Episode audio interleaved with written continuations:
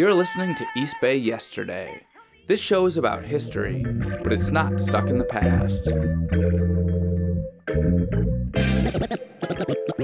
Let's begin. Let's begin.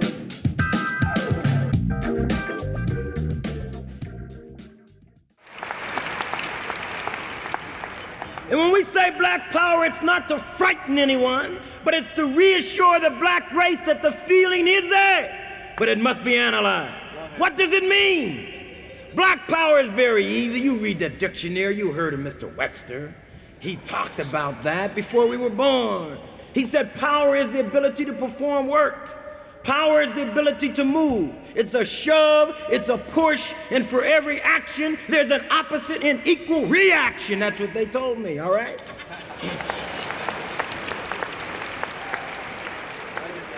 So if power is the ability to move, black power is the ability of black people to move.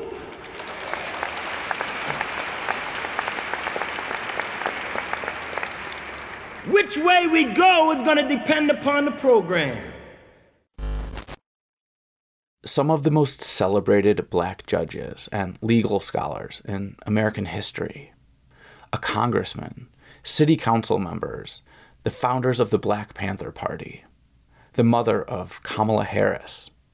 These are just a few of the cultural, political, business, and academic leaders who were either members of or closely associated with a group called the Afro American Association. In the early 1960s, the Afro American Association brought people like Malcolm X and Muhammad Ali to Oakland for a series of events called Mind of the Ghetto. At the association's get togethers, you might find people like Willie Brown, who would go on to become one of the most influential politicians in California history, or Kamala Harris's father, Don Harris, who would go on to be an eminent Stanford economist, or leading black intellectuals, people like Cedric Robinson, the author of Black Marxism. The godfather of soul himself, James Brown, was even allegedly influenced to write the paradigm shifting anthem, Say It Loud, I'm Black and I'm Proud, by the leader of the Afro American Association. And who was the leader of this group? He was a man most people have never heard of. He doesn't even have a Wikipedia page. His birth name was Donald Warden, although he later changed it to Khalid al Mansour. It was his voice, Don Warden's voice, that you just heard a minute ago at the top of this show. And for the rest of this episode, you're going to be hearing from a handful of former members of the Afro American Association. And you'll also be hearing from librarian Dorothy Lazard, who grew up here in Oakland, as the Black Power movement that Don Warden helped start was having a profound impact on the world around her. Just a quick note about chronology before we get going. The Afro American Association was started around 1960 by a group of mostly Berkeley grad students, although there were a few SF State people also involved. Uh, within a few years, by around 1963 or so, many of the original members had moved on, and the association's activities during this later era mostly involved students at Oakland City College, which later changed its name to Merritt College. There were also a lot of non students, just regular folks from the community, also involved during these later years. I'm telling you all this now because you'll hear some conflicting dates in these interviews. Uh, the most important thing to remember is that, generally speaking, these events happened in the early to mid 1960s. And that's about all you'll be hearing from me for a while. I'm taking a step back for most of this episode so you can hear the story of the Afro American Association directly from the people who lived it. This is East Bay Yesterday. I'm Liam O'Donoghue. Stay tuned.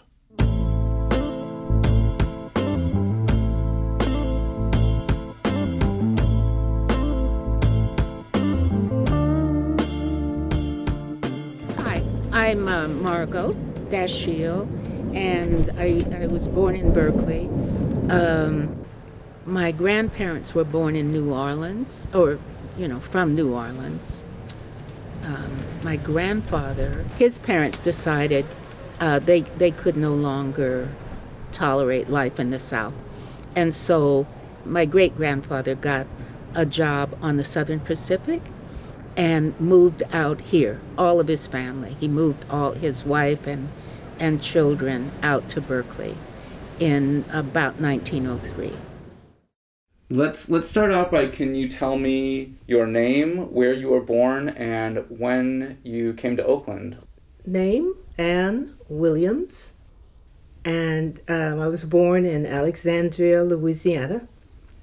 Uh, my brother, mother, father came out here, migrated and I think we came in 1946, and we came by way of the Pacific Rail and of course, our landing was at 16th Street Station. That was the place for the whole western region for people to come in. And then because the whole at, during that time there was the the naval shipyard uh, industrial piece that as the west was expanding and that created a lot of jobs and so the word got out amongst those who were leaving the South that this was a place where you could get a decent job. Not necessarily escape uh, racism and Jim Crow. That all really still existed. I don't think my parents were under the illusion that it would all be that much better. But I think they felt like we had a, a fighting chance getting out here because we were going nowhere in the South. The public housing projects did not give you options. When they said move, you move. And so that was our existence. But it, it served as a reminder that if you don't do good, if you do bad, that's where you're going to end up. Well, okay, we're not going to get involved in gangs, we're not going to do this and that. So our only other option was church, because that's where we could be contained confined and controlled. and so it, it, the stricter the better. I was told that I was not pretty much, you know, you you're not going to make it. Uh, and I think they all had the same script because so many people I talk to now, they said, "Well, my counselor told me the same thing."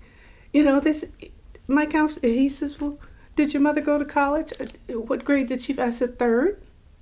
Well, what about your father? Was seven. Uh, he said, What makes you think you can go to college?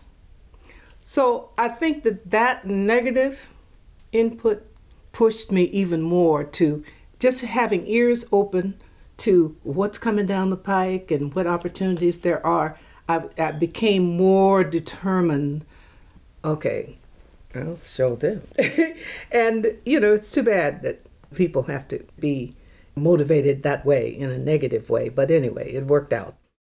Well, I'm Lee Cherry, the younger brother of Lloyd Cherry. So, Lloyd, why don't you start off and talk about us in Oakland? Well, I'm Lloyd Cherry, and I was born in Oakland and raised in Oakland. I was born in 1942. Then I, um, after when I graduated from uh, Oakland Technical High School, well, I went to Laney City College right after high school. Uh, I was going to be an electrician. I knew Huey P. Newton of the Black Panther Party. I knew him from high school. So in 1961, uh, in 1961, I was 19 years old. And then Huey Newton got in the car that we were hanging out as teenagers uh, hanging out at Quarter Pound of San Pablo. That's where the, uh, black teenagers hung out back in the day. And uh, he got in the back of the car and he said that he was going to be a psychiatrist and a historian. And I couldn't believe that it, it was coming from Huey because I knew him from high school. And Huey was not in anything academic in high school. And then he said he went to meetings with some intellectuals or something.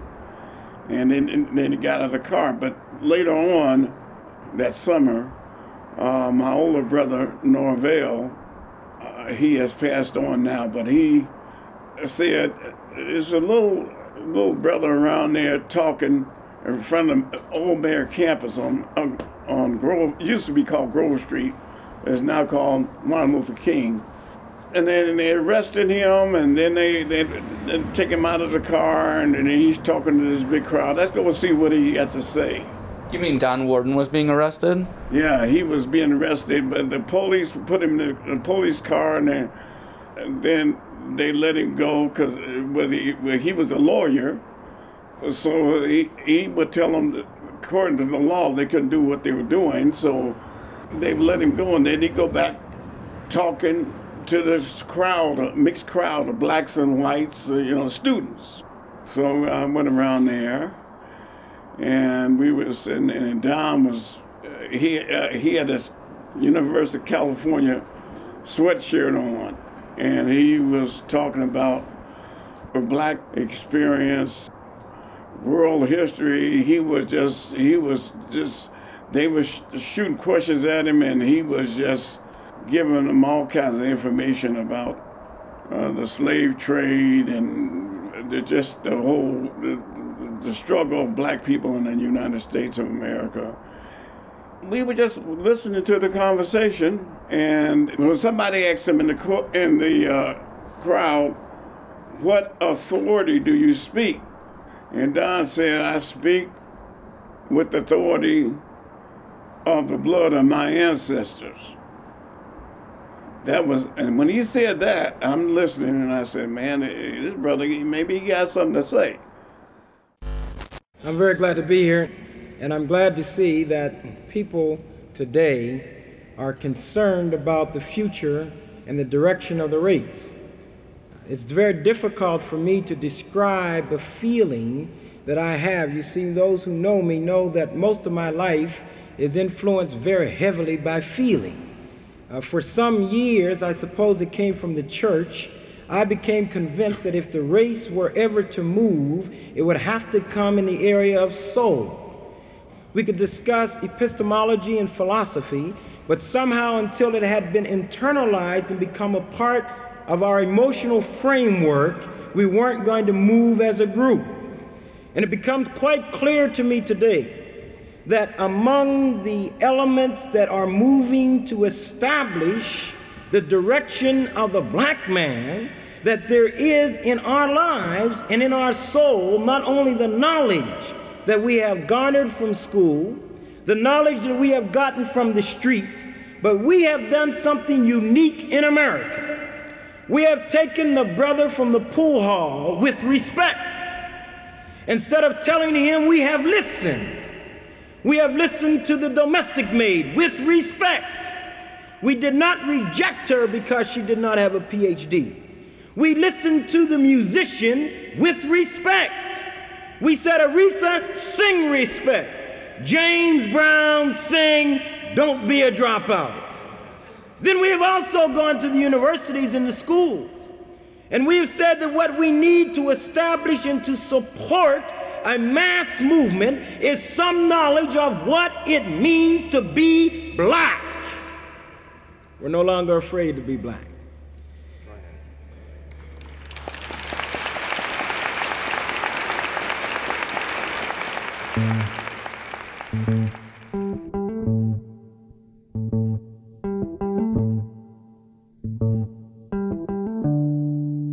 We're here to talk about uh, the Afro American Association, which I suspect that most people probably haven't heard of, even though they probably more than any other single organization had the biggest influence on the formation of the Black Panthers because they helped teach Bobby Seale and Huey Newton, the co founders of the Black Panthers, really um, a lot about political ideology and about community organizing as well. Yeah. So let's just dive in at the very beginning how did you first learn about the Afro American Association? And would you agree with that assessment that they're not particularly well known, especially compared to the Black Panthers? Oh, they're a complete local mystery for people, you know, under 60 or 70 years old. Uh, I grew up here and I hadn't heard of them. The way I found out about the group was uh, someone called and um, he said that Donald Warden one of the founders of the group had died. And uh, this was years ago, a few years ago, and I was at the reference desk at the Oakland History Center. And he said, you know, a lot, a lot of the leaders of this group are dying, and is there anyone who would be willing to record some of the stories and the history of this organization? And I said, I took down his name and number, and he was someone whose brother, who was also a founding member, um, had also died, or an early member, I won't say a founding member. But the person I talked to was uh, Reverend Lloyd Cherry.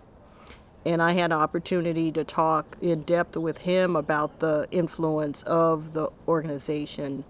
And he was a young man just out of high school when he became involved with it in the very early 60s. So uh, that's how I found out about it. I mean, I grew up here and hadn't really known about that group.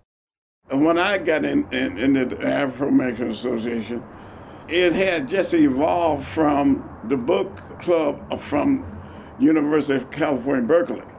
And Don, uh, because of his background, they named him the, the spokesperson.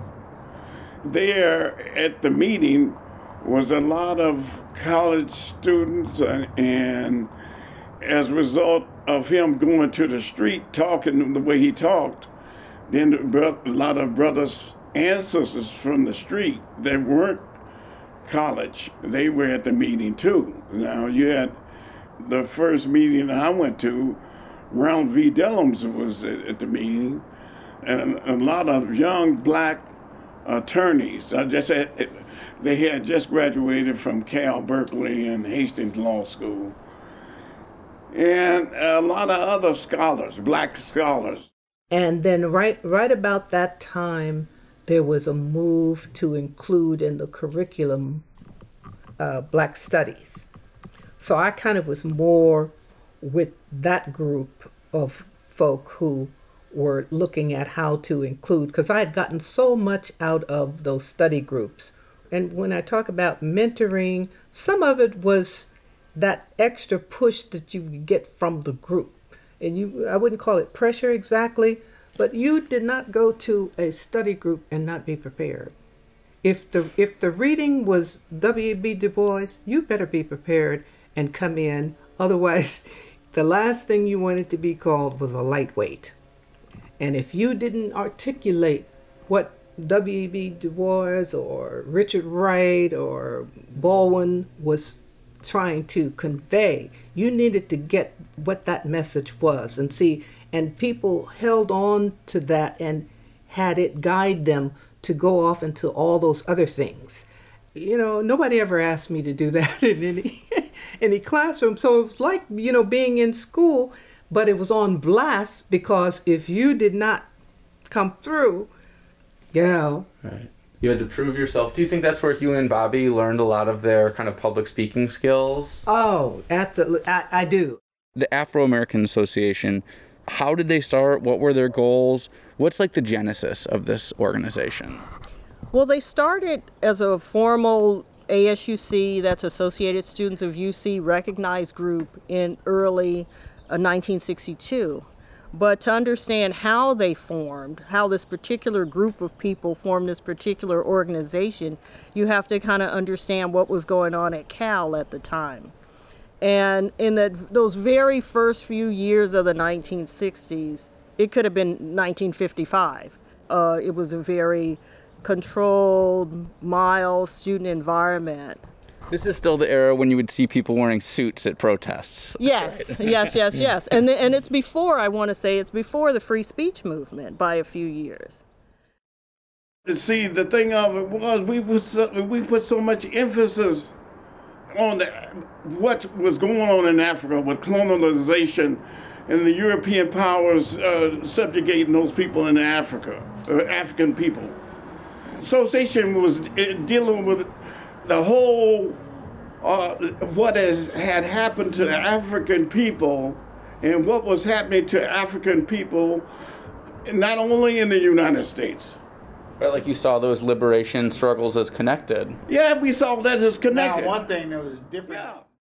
And then in the spring of, you know, May, So it was probably 61. The student demonstrations, the sit ins, and all came to people's attention, uh, particularly the graduates, African American graduate students. At the time, someone did a count and they said that all in all, black students numbered 200 on the campus. That would have included African students. So we were a very small subset, those who were activist oriented, but um, people got concerned about what was going on with the sit ins and wanted to do some reflection, some study. And so they st- decided they would set up a study group. So these intellectual people decided on this study group and that would meet every Sunday and someone would present the book and there would be discussion. But there was a context really set by the people coming out of Howard, where you had African American intellectuals who had a critical view of an integrationist model. So that was threaded through all of these discussions. You know, the question of the the assumptions about the inferiority or the non-existence of African American culture, you know, was consistently challenged. Mm-hmm. It was life changing. That's all I could say. You know, for those of us who hung around or hung in there, uh, who were in the, the, the social milieu, because it wasn't only these book meetings, but there were parties, there were, uh, you know, conversations that were going on over coffee. It was, it was very, um, it was a very invasive set of ideas, you know. I think their intent from the beginning was to empower the community. And by empowering the community, they did it in the way that they knew how. You know, they weren't militarists, they weren't politicians, they were educated. And, and that's the weapon that they took out into the community, if you could say that. And, and there was always, whether it was acknowledged or not, I think there was always a number of different approaches. Theirs was primarily educational as opposed to political. You know, I'm not trying to run for office or mm-hmm. city council or the school board or something. We just want to empower the community where they are, you know, whether it be job training or encouraging them to go to school or go to college or finish high school. That was their way. And, and it, it basically, it was kind of like we our revolutionary act is the survival of the black community and the most foundational way to have that community survive is to educate them and they seem to be kind of like in my mind a kind of bridge uh, organization between you know the martin luther kings um, political older people and then the black panthers it was like feeling um, a sense of being in the vanguard. You know, so we drifted away from the NAACP and to this line of thinking that, you know, the NAACP being integrationist oriented, and this was a different, a different mindset. Integration meaning that you were seeking to work your way in to the white world by giving up anything unique that you might have had as an African American. So there was nothing African American that you could go in with. Those are things you would have to shed. So learning this reality of this depth of African American culture was very exciting and you know feeling uh, we became evangelical about it you know, I just can't say enough about how important it was and how scary. I want to say that. It was very scary for black people to use the word black. And it seems now so mundane and everyday and what's the big deal right now. But I remember as a 10 year old having um, conversa- kind of these kind of heated conversations with my grandmother, even though she liked James Brown, but it's like, say it loud, I'm black and I'm proud she was a little bit horrified by that. You know that we were called, me and my sister were calling ourselves black all of a sudden, and you know on our birth certificates we are Negroes. And that's because she had internalized that. Um, Fighting that internalization of self-hate yeah. uh, was major, and it took a long time for people to come around, um, out of fear, out of uh, you know that self-loathing, out of fear of what white people will think? I felt affirmed in, in a way that I hadn't felt before because even within our community, and particularly if you have a darker hue, you were not, you know, they said, well, she's cute, but she's dark. You know, it was always that but, you know, kind of thing. And I'm talking about within my own family. Because as you can see, I mean, we got lighter skinned and so forth. And so I had to overcome that on a personal inner struggle, trying to see if I had had any value, if there was anything worthy, and all of that was, you know, more of a private struggle. But to hear someone say, "Oh, my," even though it might have been bull, you know, my black queen, you know, to hear that affirming from from one of the guys.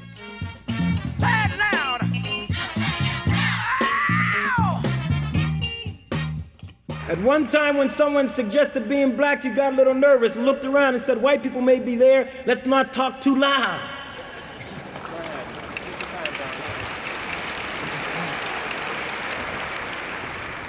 I can remember, and you can remember, that to call a person black or a young lady black, you might get hit swiftly and with great force.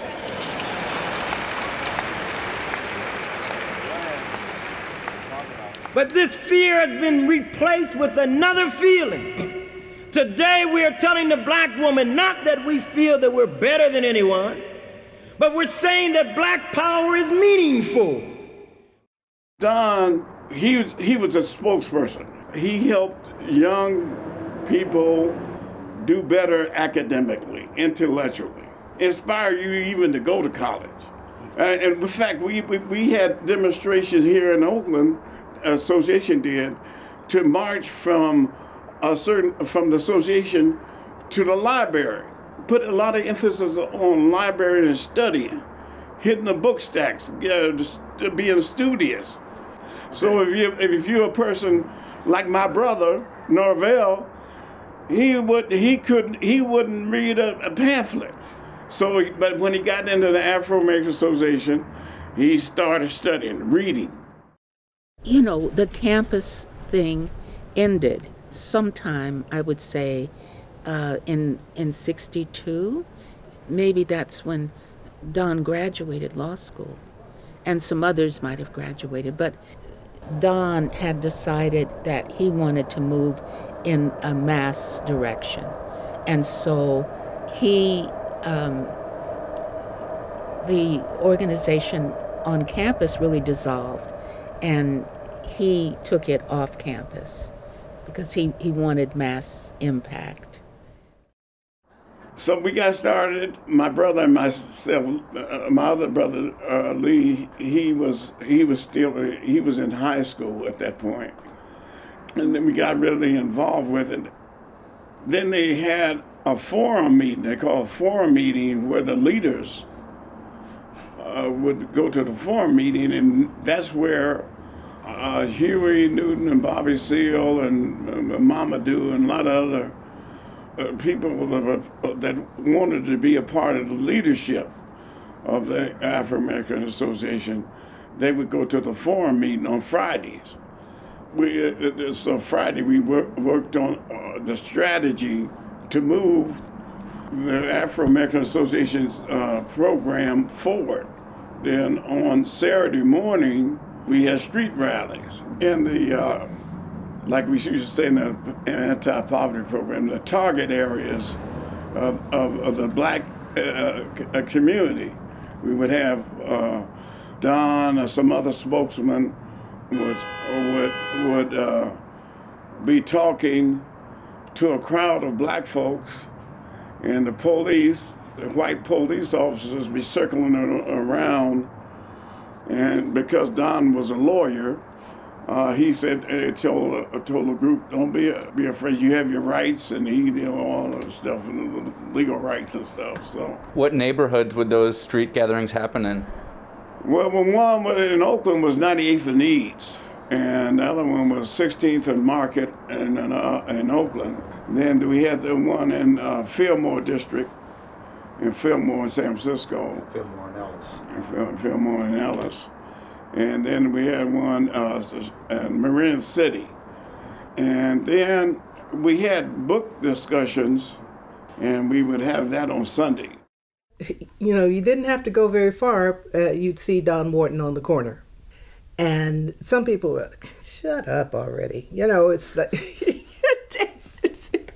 you're too loud. You know, people just didn't really uh, want to hear it. And, and, and, and yet, because he was a pretty outspoken guy. He was very outspoken, little guy, but big, you know, and he had the kind of lungs that I was accustomed to because he came from the same church background. See, he was a, I mean, he he really could have been a minister as well, and he had those kind of skills, and you know, it was theater, and so you'd go to see Don Warden perform, and he he really was good, and so he would say at the rally, come to the third, I think it was Thursday nights.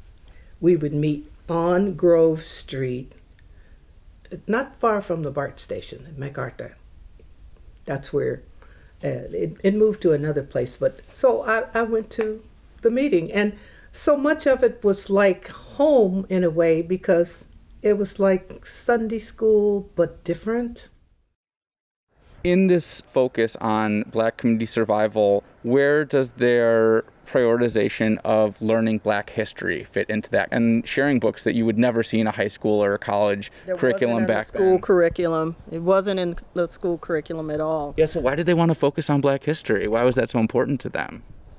Oh, that was essential. I think that was an essential part of their mission to invest in everybody who went to those Monday night forums or to the street rallies a sense of their history black history, African history. You came from somewhere, you came from a people that were not just enslaved. There was a history long before American and Caribbean and South American slavery.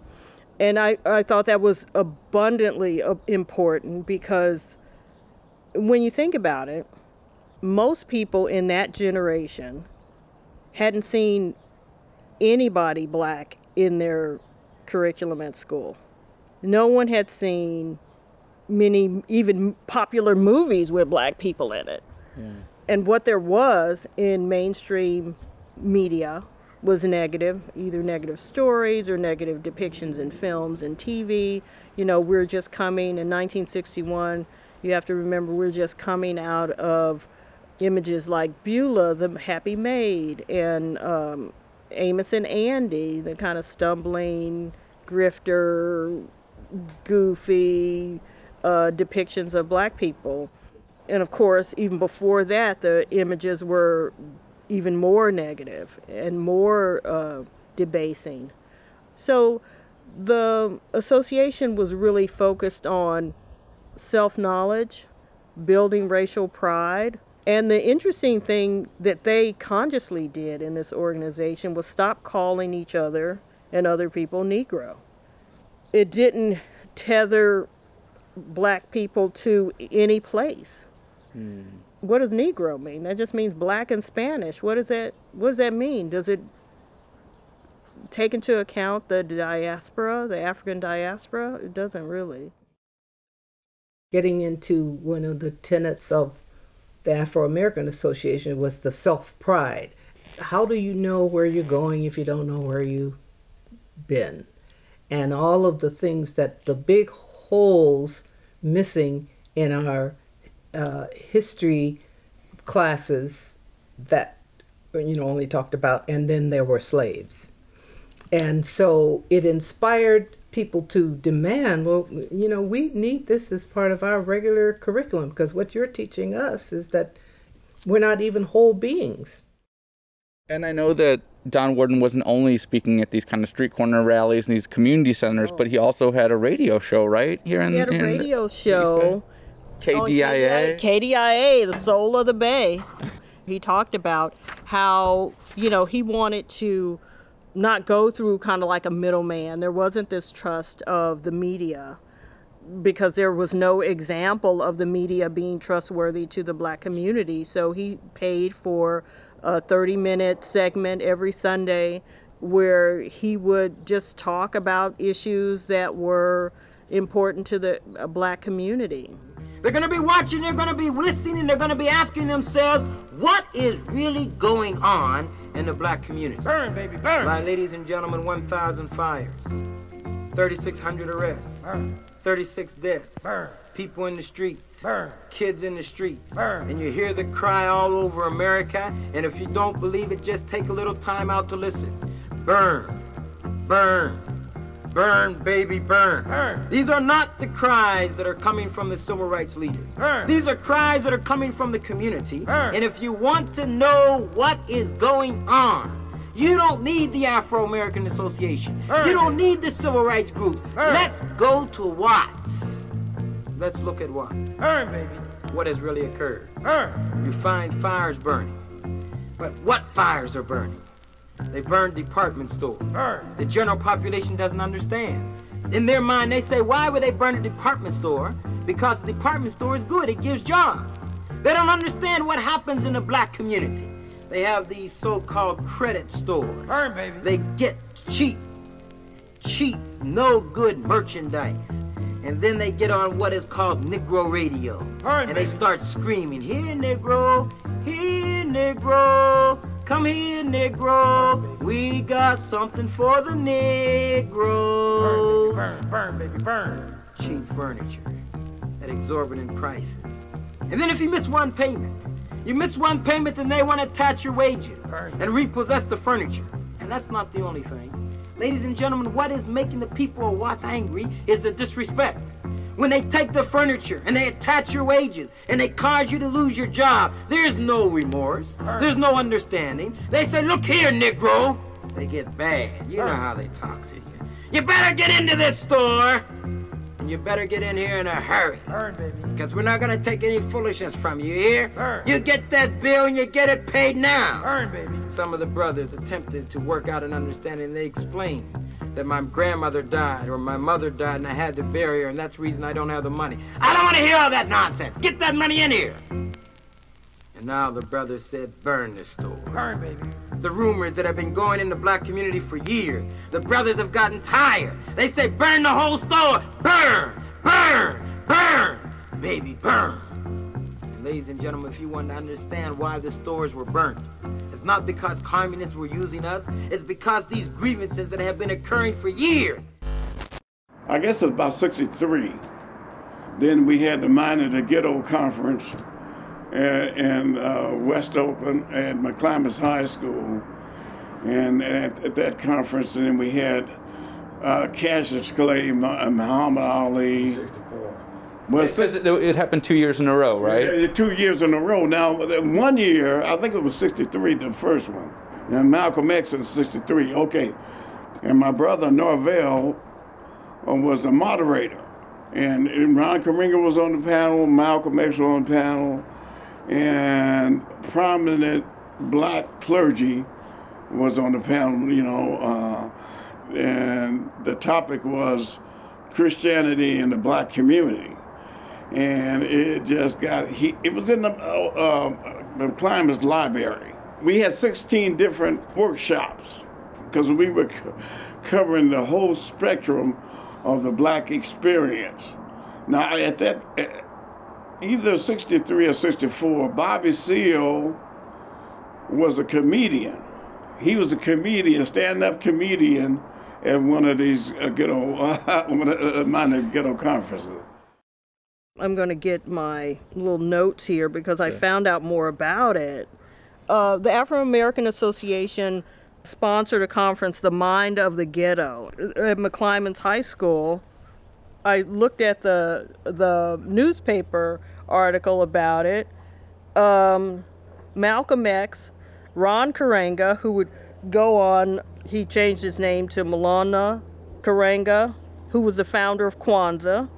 But these are the kinds of uh, thing, the workshops that they had: black business prospects, views of the domestic worker, and automation and the black worker. So they were very kind of forward thinking. You know, I, I wouldn't have thought in the early 60s anybody was talking about automation in, in regards to the African American employ uh, worker. So Well, you know, in a way that makes sense because think about this is really the dawn of a lot of the deindustrialization of black American cities. So you're seeing these factories fleeing West Oakland, and of course, there's many, many factors related to why that happened. But I think part of it was the the machines taking over for yeah, what a the line of mechanization of the ports. yeah, exactly that Yeah. happened too.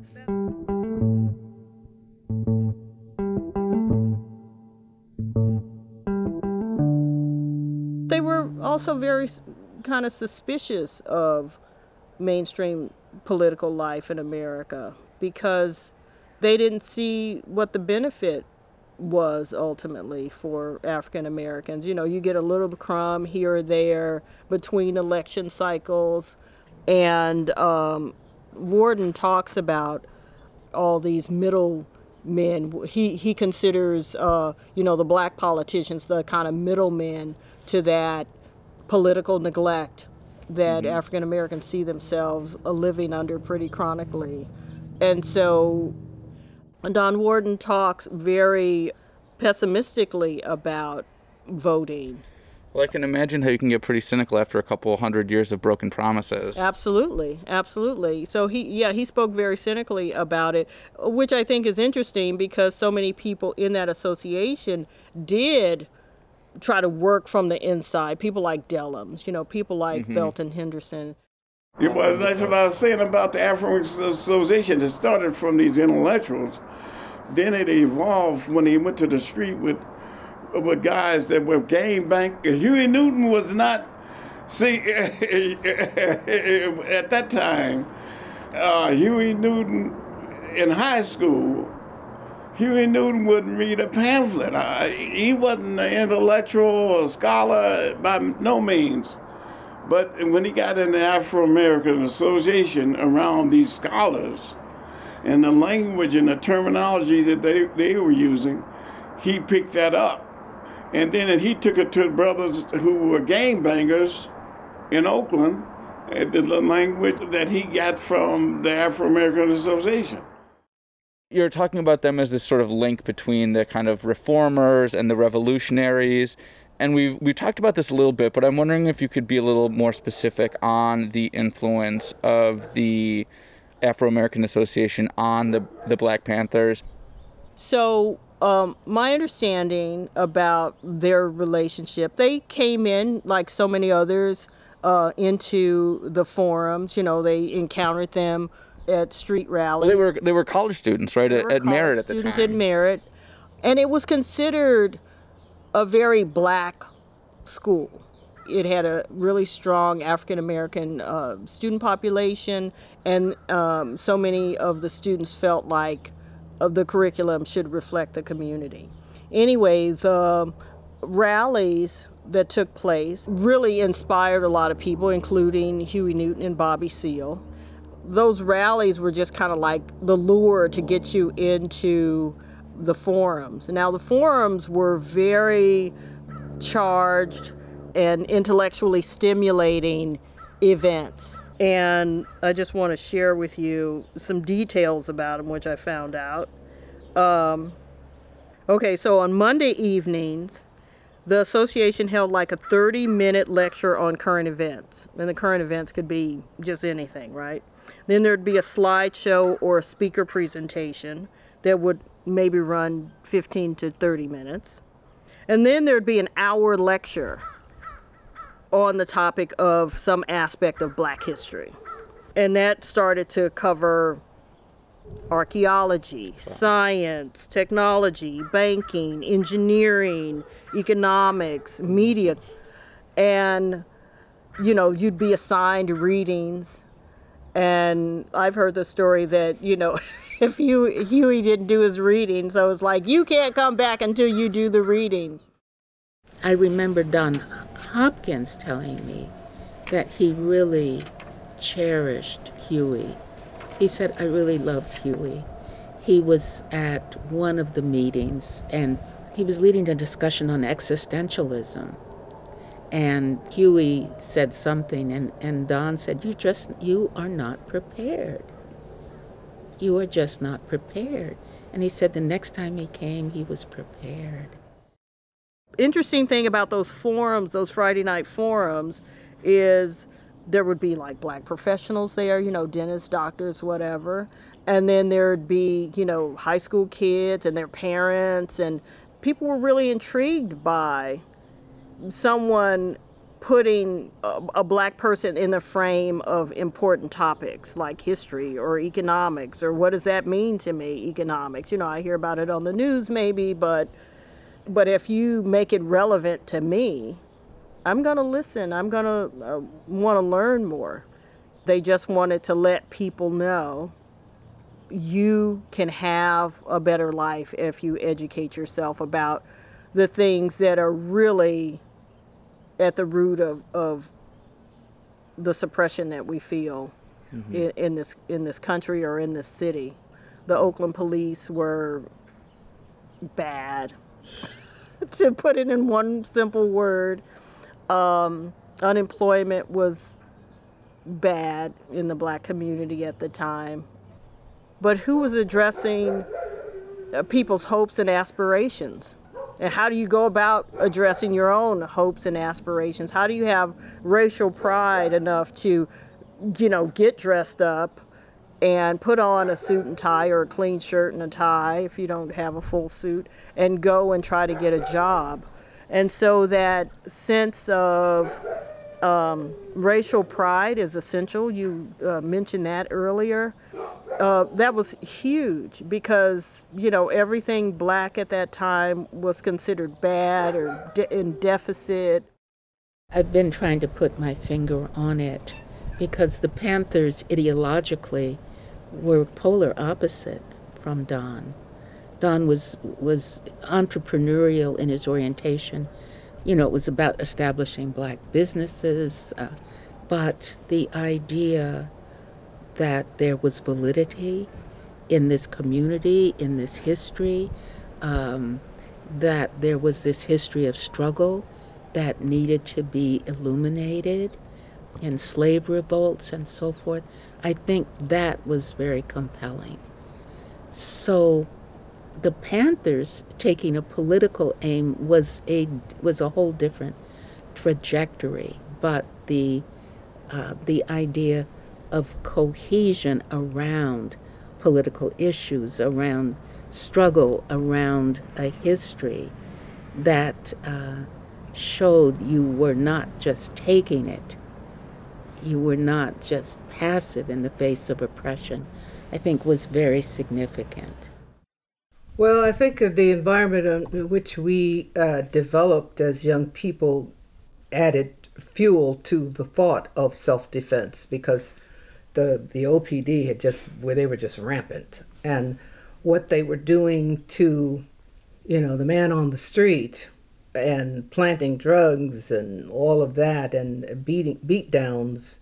So Huey Newton and Bobby Seale kind of moved away from the more cerebral work that was going on in the Afro American Association, and they wanted to address the more immediate and pressing issues of police brutality, incarceration of uh, young African American, primarily men at that time, and protecting the community from from all of those abuses, legal and physical.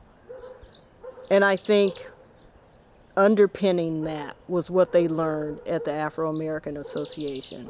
Yeah, no, my, my understanding is essentially that you felt like it was time for action, Yeah. and that the, the Afro American Association was more about talking things through, and he really wanted to kind of physically take it to the streets and start these, uh, Yeah. you know, neighborhood patrols and things like that. Neighborhood patrols, protecting people.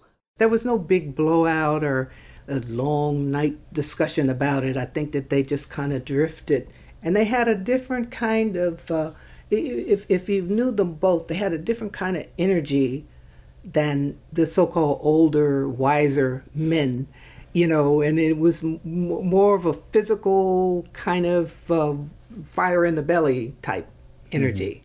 What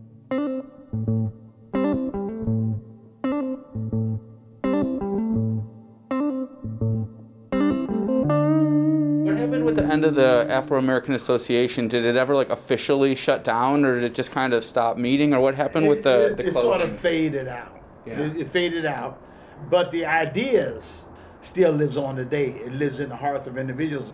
So all of that is the outgrowth. Of a lot of things. Black Lives Matter came out of Oakland, but it came from individuals who at one time been ex- exposed to black concepts in the African diaspora here in Oakland. So their children now are taking it to another level. Yeah, I think that it had um, legs, as they say. One of them was the Black Panther Party, which had major impact. Without the association, there wouldn't have been a Black Panther Party. The other is the Dellums campaign. I don't think we would have had a Dellums candidacy without it. And I say that because there were key people in the association that were friends with Ron. And uh, when Ron then was asked to run for city council, these were people who then became part of his campaign. And Don Hopkins uh, became part of his congressional campaign and ran his office for 20 or 30 years. There was that. And then now we get the Kamala Harris. Her mother, primarily, I would say, her mother's commitment, her mother's strong affiliation with these key people who had come out of the association, uh, lifelong friendships. And so one of them, I'm told, said, You are going to Howard. They told her that. They had been at Howard. And she was looking at where she could go. Said, You are going to Howard. This is one of her mother's good friends who was in the, had been in the association. This was Mary Lewis. But that was key too. Yeah. That, you know, her identity as an African American woman was cemented in this community of the Labrie family and other people in her mother's circle.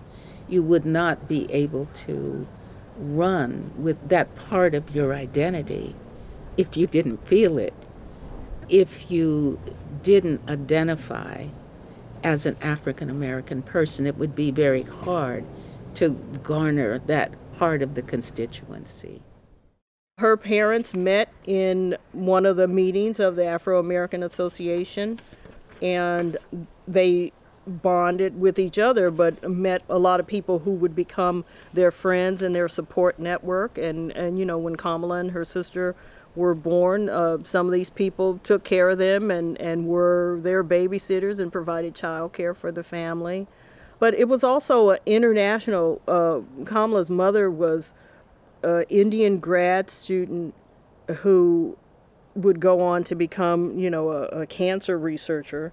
But uh, at the time, she was welcomed into, you know, this uh, South Indian woman. Uh, she was welcomed into this group of African Americans who were welcoming other people in um, the African diaspora, but also other people of color who were also interested in learning more about colonialism and its effect. And so it seems kind of uh, natural that they would bond together, this Jamaican immigrant and this Indian immigrant. And it's like, where do we find our place here at this predominantly white university? She was certainly doing the thinking and the study. You know, she was doing the reading. And one time, there was a meeting in at, at Bayview, Hunters Point, in the community center, and there was Shyamala. I don't know how she got there, but she was sitting there with her nutrition textbook. And, you know, in case there was a break, she would be studying. But she, you know, she met, she was interested in absorbing these ideas and wanting to get into this community.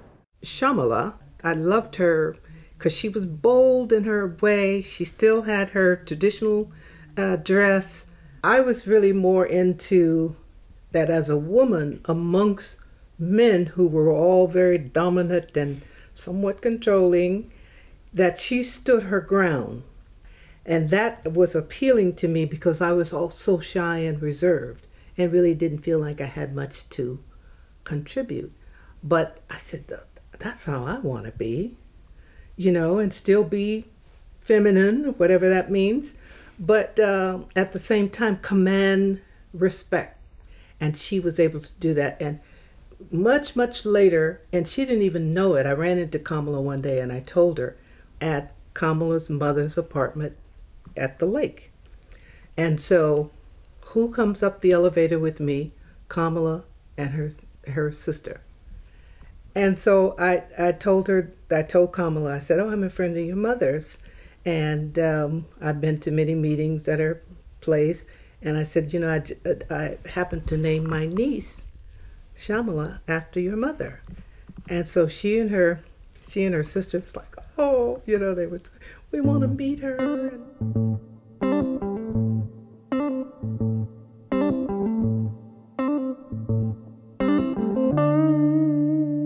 Doesn't tell you that there's a program. Black Power tells you we're going to move. It's a declaration of faith. But the direction that we move depends on us. It means we decide. Can you dig it?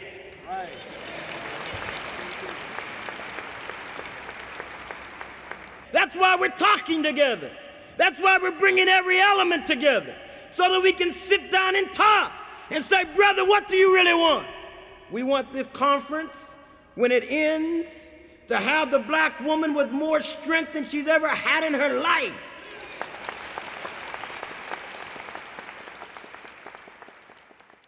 In 1983, uh, we, my brother and I started a greeting card company called Frederick Douglass Designs. Yeah, and it was an African American themed set of greeting cards, Christmas and seasonal cards you know, we did beautiful things. We would contract with artists to, to do things, and usually I would write the verse. And um, we had sales across the country to African American bookstores and to nonprofits, you know, Boy Scout troops and churches and what have you, would sell them as fundraisers.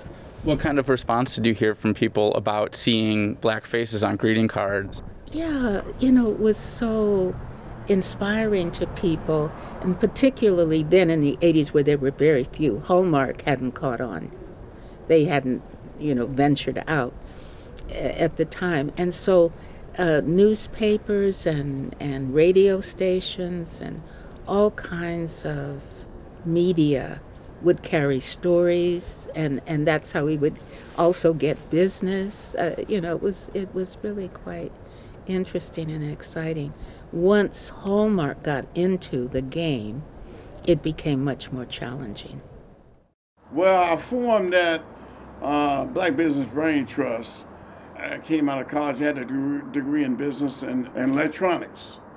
So I had a double major. So, and I was only one in my division that was black out of San Jose State. And I lived in, like Lee said, it was only 99 blacks on the campus of 21,000 then. And my thinking was to take all the theoretical knowledge you got from the college campus and empower economically the black community through business to, you know, create their own business and put each other to work. And I, I was placing uh, professional uh, blacks who were just graduating from uh, college in corporate America throughout San Francisco. So just I, I loved it. You know, I just uh, to help people who've just been totally disenfranchised to gain skills and motivate them, give them some orientation about the workplace, and oh man, I, this is what I enjoy. Being one of the first black RNs to hit Pill Hill, and, and never got the respect, and you know tried went into like I said into ICU. I opened up the coronary care unit uh, there, and um, did emergency care, all of the real high stress areas to prove, yeah, I can do this. Doctors would still come to me and say, Oh, would you give these orders to the nurse? I got a great big old hat on and a pin that says RN. It's like, and then the patient's like, Oh, no, you're not giving me no blood. Mm-mm, no, no, go get the white nurse. So, come on. And then the other thing that kind of set me on it's the experiences that my early involvement with the political scene, the civil rights, and all of that informed so many other things that happened in my life because um, Huey Newton's mother I was taken care of. She had had some heart problems, something that gave her pain. When what, what time frame was this? So this would have been if we could narrow down when Huey got back from Cuba, because he didn't he didn't go to Cuba with us like he was supposed to. okay, so uh, he went later. Remember when he had to go into exile? And that was like in the mid '70s or something like yeah, that. Yeah. So I was at Peralta Hospital, and so Huey's mother came and she was on my floor, and I was in charge that that evening, and Huey had just arrived back from exile. So he gets off the elevator with this entourage and he looked at me and he said, Ann. Well, that was it. That word got out all over the hospital. We knew she was radical because, see, I didn't bring a, that part of my life to, you know, I, I, I just didn't. Uh, it wasn't necessary, but I didn't let them mess around with my performance evaluation either, because that's another weapon that they would use, right? I would stand up. And um, so prior to that, I had had a conference with my supervisor because one of the nurses that I work with, I was giving her a report, and I said, Mrs. Newton has had a rough day. She is going to need something for pain because, and the nurse she just stopped me. I'm not giving her anything for pain. Do you know who her son is? And I said, Yeah, I, I know who her son is. So what does that have to do with her asking for pain? Well, she's not going to have it on my shift. I'm not giving it to her. And I said, Do you mean tell me you would rather do harm? You took an oath. So we did this back and forth. And I said, Well, she's on my shift tonight, and, uh, you know, I'll take care of it. And so that got that had just gotten out, and then when Huey got off the elevator, they had they wrote me off after that. What I'm learning through doing the research for the African on the African American Association is it comes in many different forms. You know, liberation comes in many different forms. Sometimes it's a book. Sometimes what liberates you is a gun. Sometimes what liberates you is a vote you know. Mm-hmm. And um, sometimes what liberates you is a song, you know. For people in my generation, having James Brown say say it loud i'm black and i'm proud whereas you know the year before we were like you better not call me black i'll punch you in the face you know wow. uh, because it had been so demonized mm-hmm. so i feel like they if they hadn't done anything else this association gave us such a big gift to uh, center black life, uh, African aesthetic, the word black. Uh, that's a profound gift to society. I'm just wondering, since I'm asking about your education career now, if there's anything you can say about how your, you know, your college years and your association with the Afro American Association influenced your career trajectory in that it way. It had everything to do with it everything to do with it. Um, the idea of cultural impact, you know, the idea of, of cultural um, imagery inspiring, motivating people is is what I drew from the association. I would never have gone in that direction had it not been for that full force orientation that I got through the association.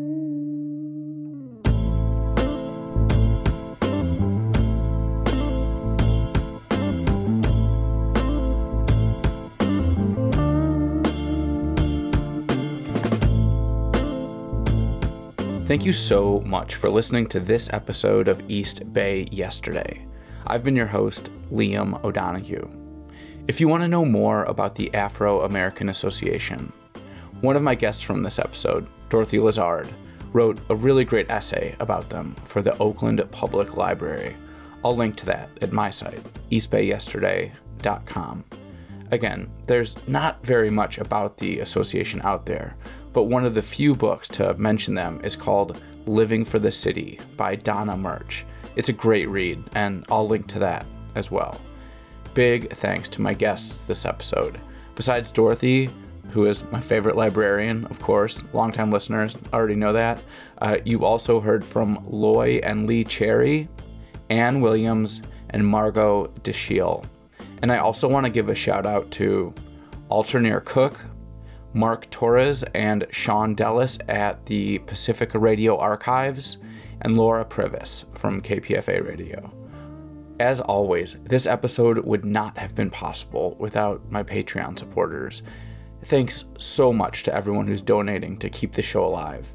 If anybody else out there wants to support my ability to keep making new shows, go to eastbayyesterday.com and hit that donate link at the top of the page.